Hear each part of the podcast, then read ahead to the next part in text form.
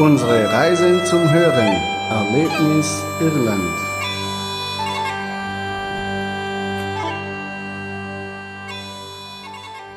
Wir verlassen nun den Ring of Kerry.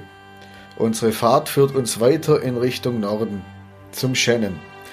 Der Shannon ist der längste Fluss Irlands mit über 300 Kilometer Länge.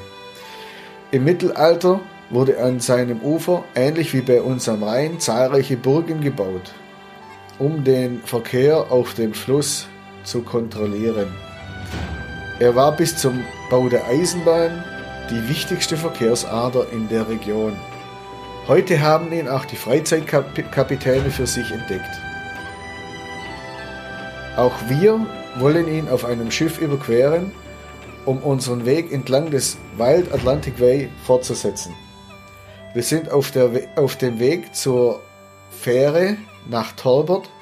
Vorher jedoch machen wir noch einen kurzen Stopp in Listowel. Chris ist ein Fan von allem, was raucht, stinkt und faucht. Er ist ein Eisenbahnfan und er liebt Steampunk.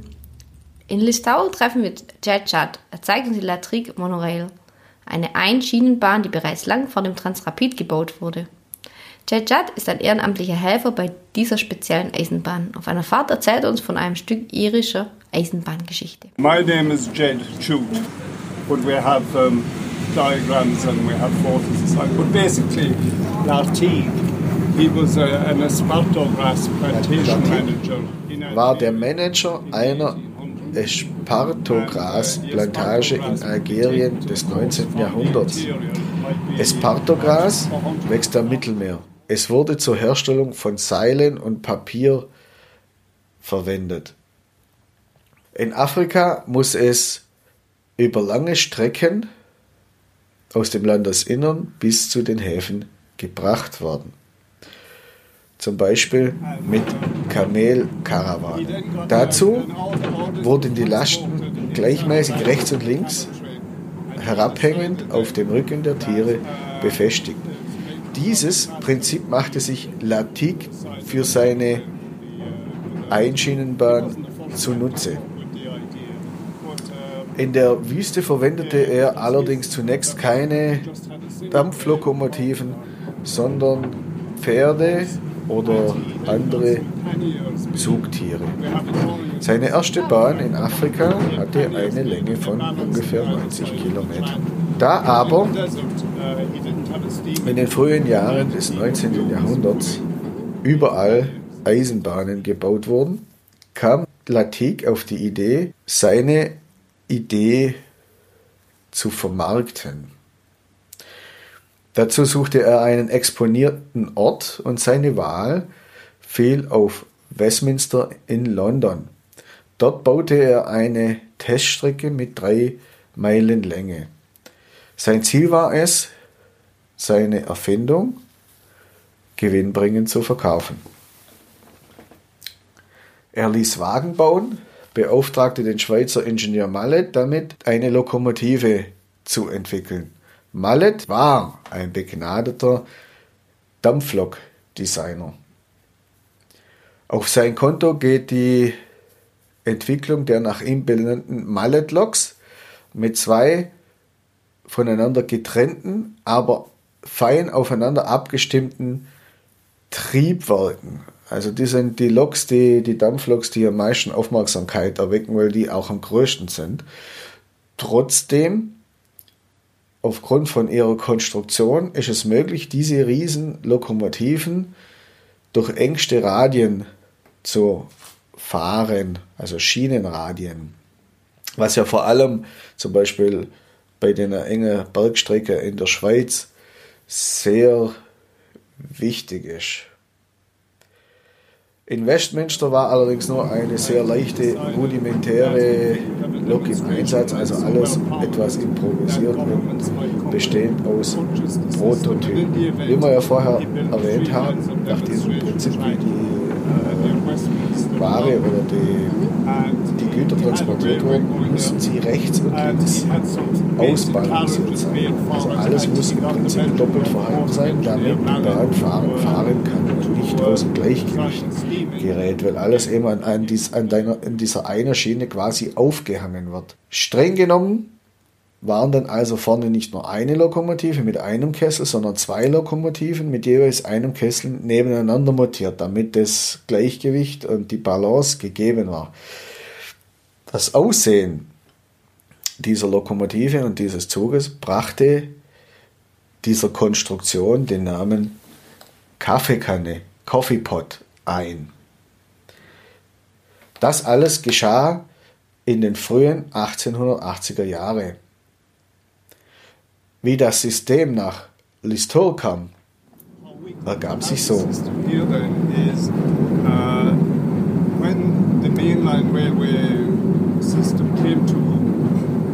Als die Haupteisenbahnlinie von Tralee nach Limerick gebaut wurde, wollten die Bewohner von Ballybonian eine Anbindung an das Schienennetz. Ballybonian ist ein Ferienort an der Küste mit heute 1400 Einwohnern. Und sie wussten schon damals, dass viele Touristen mit dem Zug anreisen würden. Der Ferienort liegt circa 15 Kilometer vom, von Listowel entfernt. Im Gegenzug sollte der Sand der dortigen Dünen zurücktransportiert werden. Nach ihm bestand eine große Nachfrage, denn sobald das Salz ausgewaschen war, enthielt er eine große Menge an Phosphat und konnte als Dünger bzw. zum Bau verwendet werden.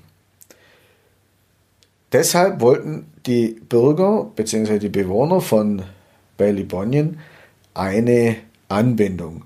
Das Problem war, dass ein regulärer Schienenanschluss nicht wirtschaftlich gewesen wäre, zumal natürlich der Touristenstrom saisonal bedingt ist. Ballybonian ist auch dadurch bekannt, dass sich dort früher eine der ersten Radio- und Funksendeanlagen befunden hat. Sie wurde zu der Zeit der Monorail gebaut und später von der Firma des Funk- und äh, Rundfunkpioniers Marconi betrieben. Von hier aus gelang den Ingenieuren von Marconi die erste Stimmübertragung per Funk über den Atlantik nach Amerika. Vielleicht wurde ja auch ein Teil des Materials zum Bau der Anlage mit der Monorail dorthin transportiert. Yeah, do you want any technical details about Yeah, that would be awesome. Yeah, so well, I'll give them to you. Yeah. Yeah. You're not too interested in trades, no. Women Oh. generally are. No, I'm I'm, I'm, quite, I'm interested to one. see my whole house is uh, decorated with trains now. oh, oh. Yeah. Um, Jet war etwas skeptisch, ob mich als Frau auch die technischen Themen interessieren würden. halfway Da. Chris mir aber unsere ganze Wohnung mit Zügen dekoriert und weil euch das sicher auch interessiert, wollte ich dieses Interview nicht vorenthalten. Jet, wie lang war eigentlich die alte Strecke? How long was the old track? Uh, the Lartigue Railway it came, it was built in 1888 in about seven months, as you've seen in the, the uh, archive film, and it ran for approximately 36 years. And uh, I, uh, where Die we are now, Latik-Eisenbahn wurde im Jahre 1880 in nur sieben Monaten Bauzeit fertiggestellt. Die Länge umfasst circa 10 Meilen und sie war 36 Jahre im Betrieb. Die Kosten für den Bau beliefen sich damals auf 3000 Pfund pro Meile. Das jetzige Museum war ein Güterschuppen der Hauptlinie, die aber inzwischen auch nicht mehr existiert. Die Rekonstruktion der Monorail befindet sich auf der ehemaligen Trasse der Hauptstrecke und umfasst ein Schienennetz von ungefähr 1000 Metern. die ganze Monorail ist im ehemaligen Bereich des Bahnhofs aufgebaut. Allerdings neben dem ursprünglichen Standort der Monorail, sondern vor dem ba in der Nähe des Bahnhofs. And um, the Lartigue ran right beside the Ballybunion Road, which is uh, uh, running at what you can see the van here is the right Mm-hmm. angles here, and the Lartigue track would just have gone round by the, the end of that building there, Ah, which wasn't there at the time. Yeah, sure. And then Ballybunion, it's practically a straight run to Ballybunion, Uh-huh. and the the railway was immediately inside the road. You've seen that in the Mm-hmm. film where you had the bridges then for farmers to access the land. and that. But, uh, Jet führt uns über das Gelände. Von der ursprünglichen Monorail sind nur noch eine Reihe kleiner eckiger Sch- Betonklötze und zwei große runde Betonflächen zu sehen. Ein ehemaliger Güterschuppen steht auch noch. Die Betonklötze sind die Reste des Lokschuppens. Die runde Fläche, die Fundamente einiger Weichen. Chet meint, er habe gelesen, dass bei der Lateek Monorail erstmalig in der Geschichte Irlands Beton verbaut wurde. Er zeigt uns, wo der Ticketschalter war, die Werkstätten und die As you come Drehscheibe. into the main building, you, you have a field on your right there, and that's where most of the uh, Lartigue activity, workshops, uh, and uh, the ticket office and goods stores were. And uh, there's some remnants of turntables there all the time. And, Ein uh, Stück weiter die Straße hinunter, meint er, In der Nähe des Museums befindet sich die letzte noch intakte Steinbrücke der Monorail. Während sich Fee und Chet weiter unterhalten, schaue ich mir die Reste an. Ich, ich nutze die Zeit auch, um das Museum näher unter die Lupe zu nehmen. Die Schiene der Monorail verliefen etwa in einem Meter Höhe direkt nach Ballybonion. Sie durchschnitt die Landschaft wie einen Zaun.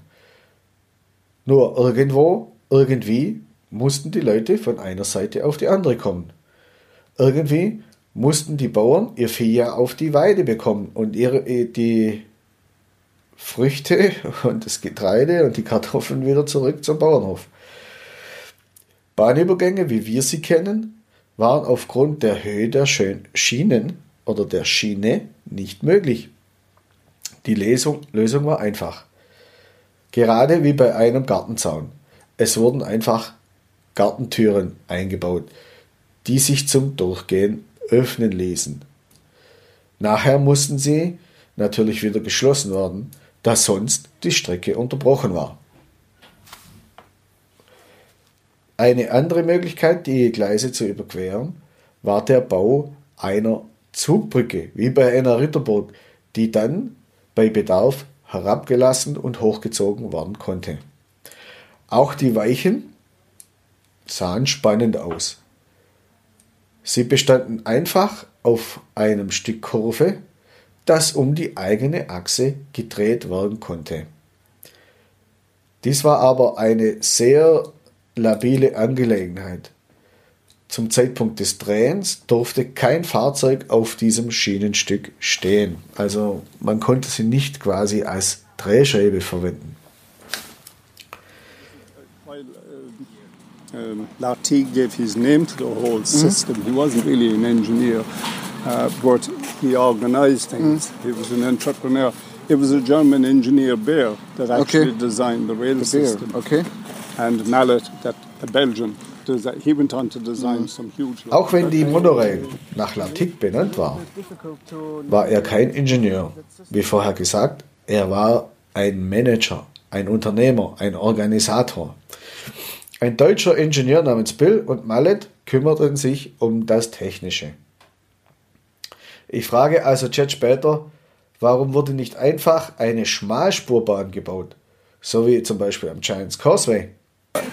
Yeah, the reason I was explaining to you uh, that Ah, okay. uh, that uh, when the mainline railway came here and the people in Ballybunion, which is nine miles away, wanted an extension, it, it wasn't economically viable for the mainline. So then they had to look for an alternative, a cheaper alternative. Ich habe euch ja schon erklärt, als die Eisenbahn hierher kam, wollten die Leute aus Ballybonian eine Anbindung. Ballybonian ist neun Meilen entfernt. Für die Hauptstrecke war dies nicht wirtschaftlich. Deshalb musste sie nach einer Alternative suchen. Ich sage zu Chet, für mich sieht diese Möglichkeit aber sehr kompliziert aus. It is, yeah. It should never have been here. It should have stayed in the desert. it, it, yeah, with all the bridges now, it was Yeah. crazy.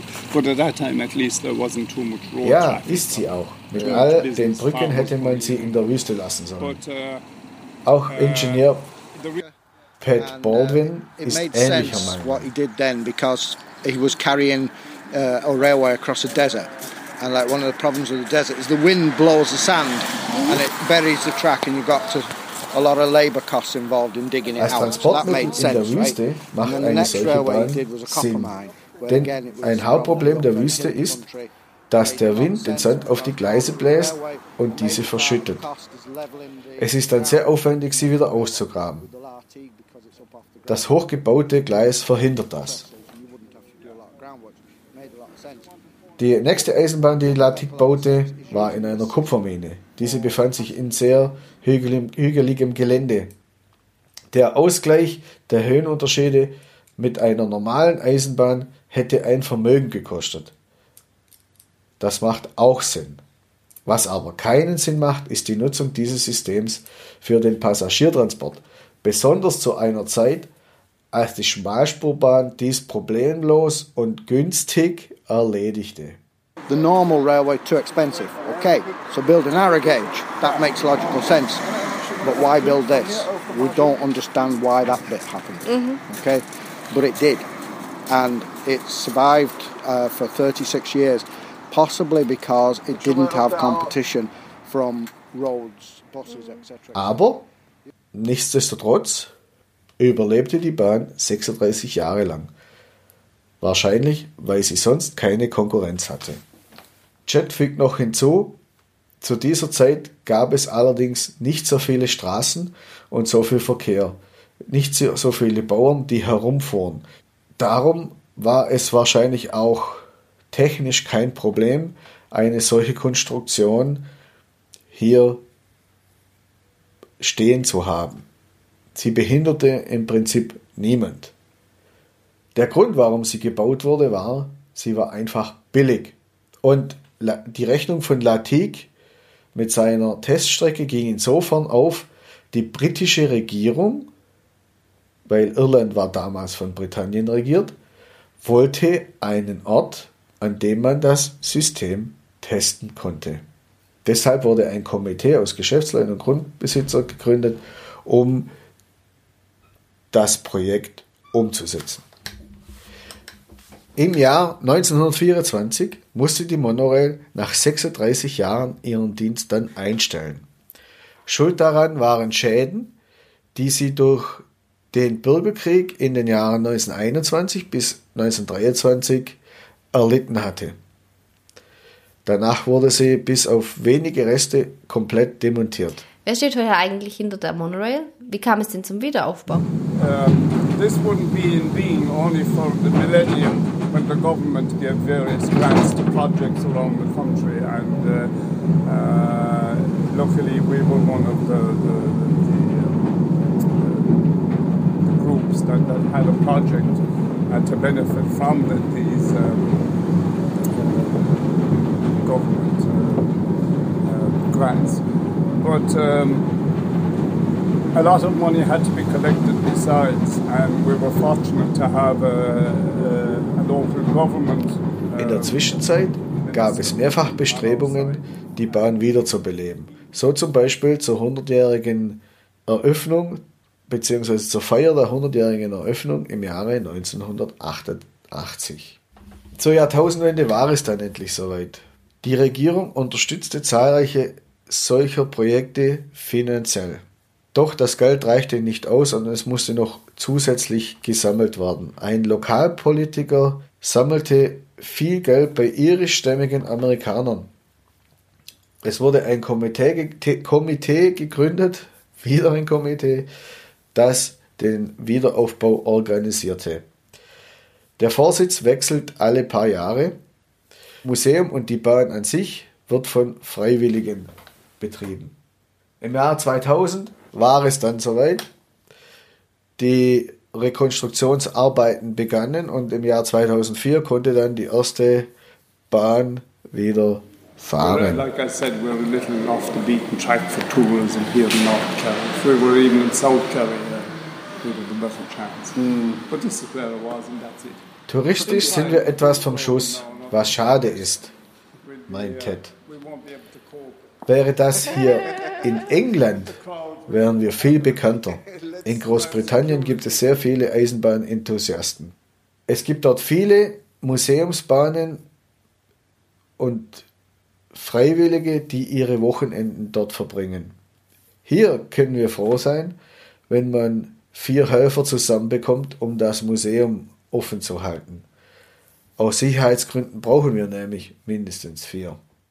This is a very unique railway. There was just another one in Panissé in France, which was very similar, but they had a lot of bad luck uh, initially. That a boiler blew up and then some of the track collapsed and everything. So they never Das hier a- ist eine sehr einmalige Eisenbahn. uh, In Frankreich wurde noch eine zweite It gebaut, bei Panissière. Diese hat aber viel Pech gehabt und nahm nie den regulären Betrieb auf.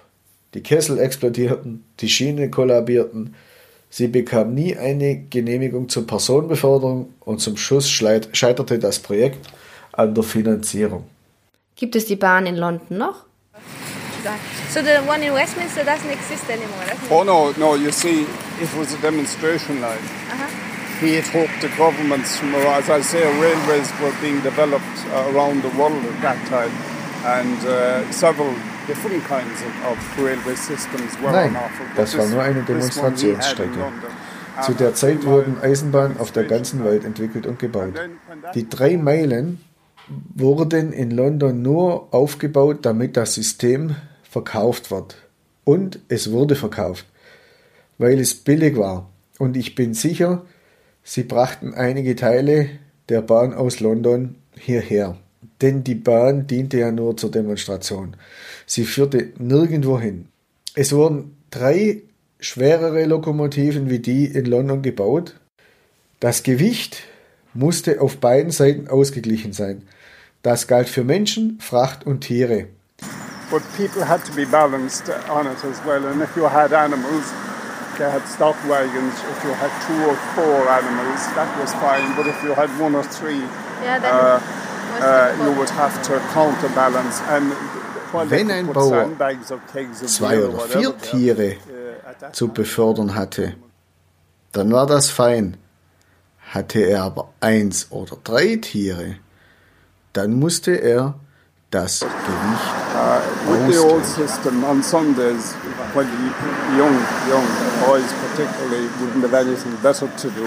the old system, on Sundays, when y- young, young boys particularly wouldn't have anything better to do, they might, uh, and the trains would be crowded because you would get a mainline train from um, Tralee or Limerick, and then people would be transferred onto this to take them to Ballybunion. But uh, the train would be pretty packed, but coming back for a bit of fun Früher war das aber so, wenn der Zug von Tralee oder Limerick mal wieder so richtig voll war, weil viele Touristen mit dem Zug in Listowel angekommen waren und weiter nach Ballybunion ans Meer wollten, dann schmierten die Jungen aus der Gegend die Schienen mit Seife, sodass der Zug die Steigung nicht schaffen konnte. And then the story goes that uh, you had first uh, and third class wagons there. Uh, first class passengers stay put, second get out and walk, and third class get out and push. Dann mussten die Passagiere aussteigen, was den Jungen gefiel. Die Passagiere aus der ersten Klasse stiegen aus und liefen, während die Passagiere aus der zweiten Klasse aussteigen und schieben mussten. Ob das so stimmt, wusste Jet nicht, aber es stimmte wohl tatsächlich, dass die Passagiere manchmal aussteigen mussten und Freiwillige dann auch wirklich schoben. Eine andere Geschichte erzählt, dass sich ein Junge bei der Fahrt nach Ballybunion aus dem Fenster lehnte und dabei seine Mütze verlor. Seine Mutter erzählte es dem Schaffner und auf dem Rückweg wartete dann tatsächlich eine Frau an einem Haus auf sie mit der Mütze in der Hand. War eine schöne Geschichte.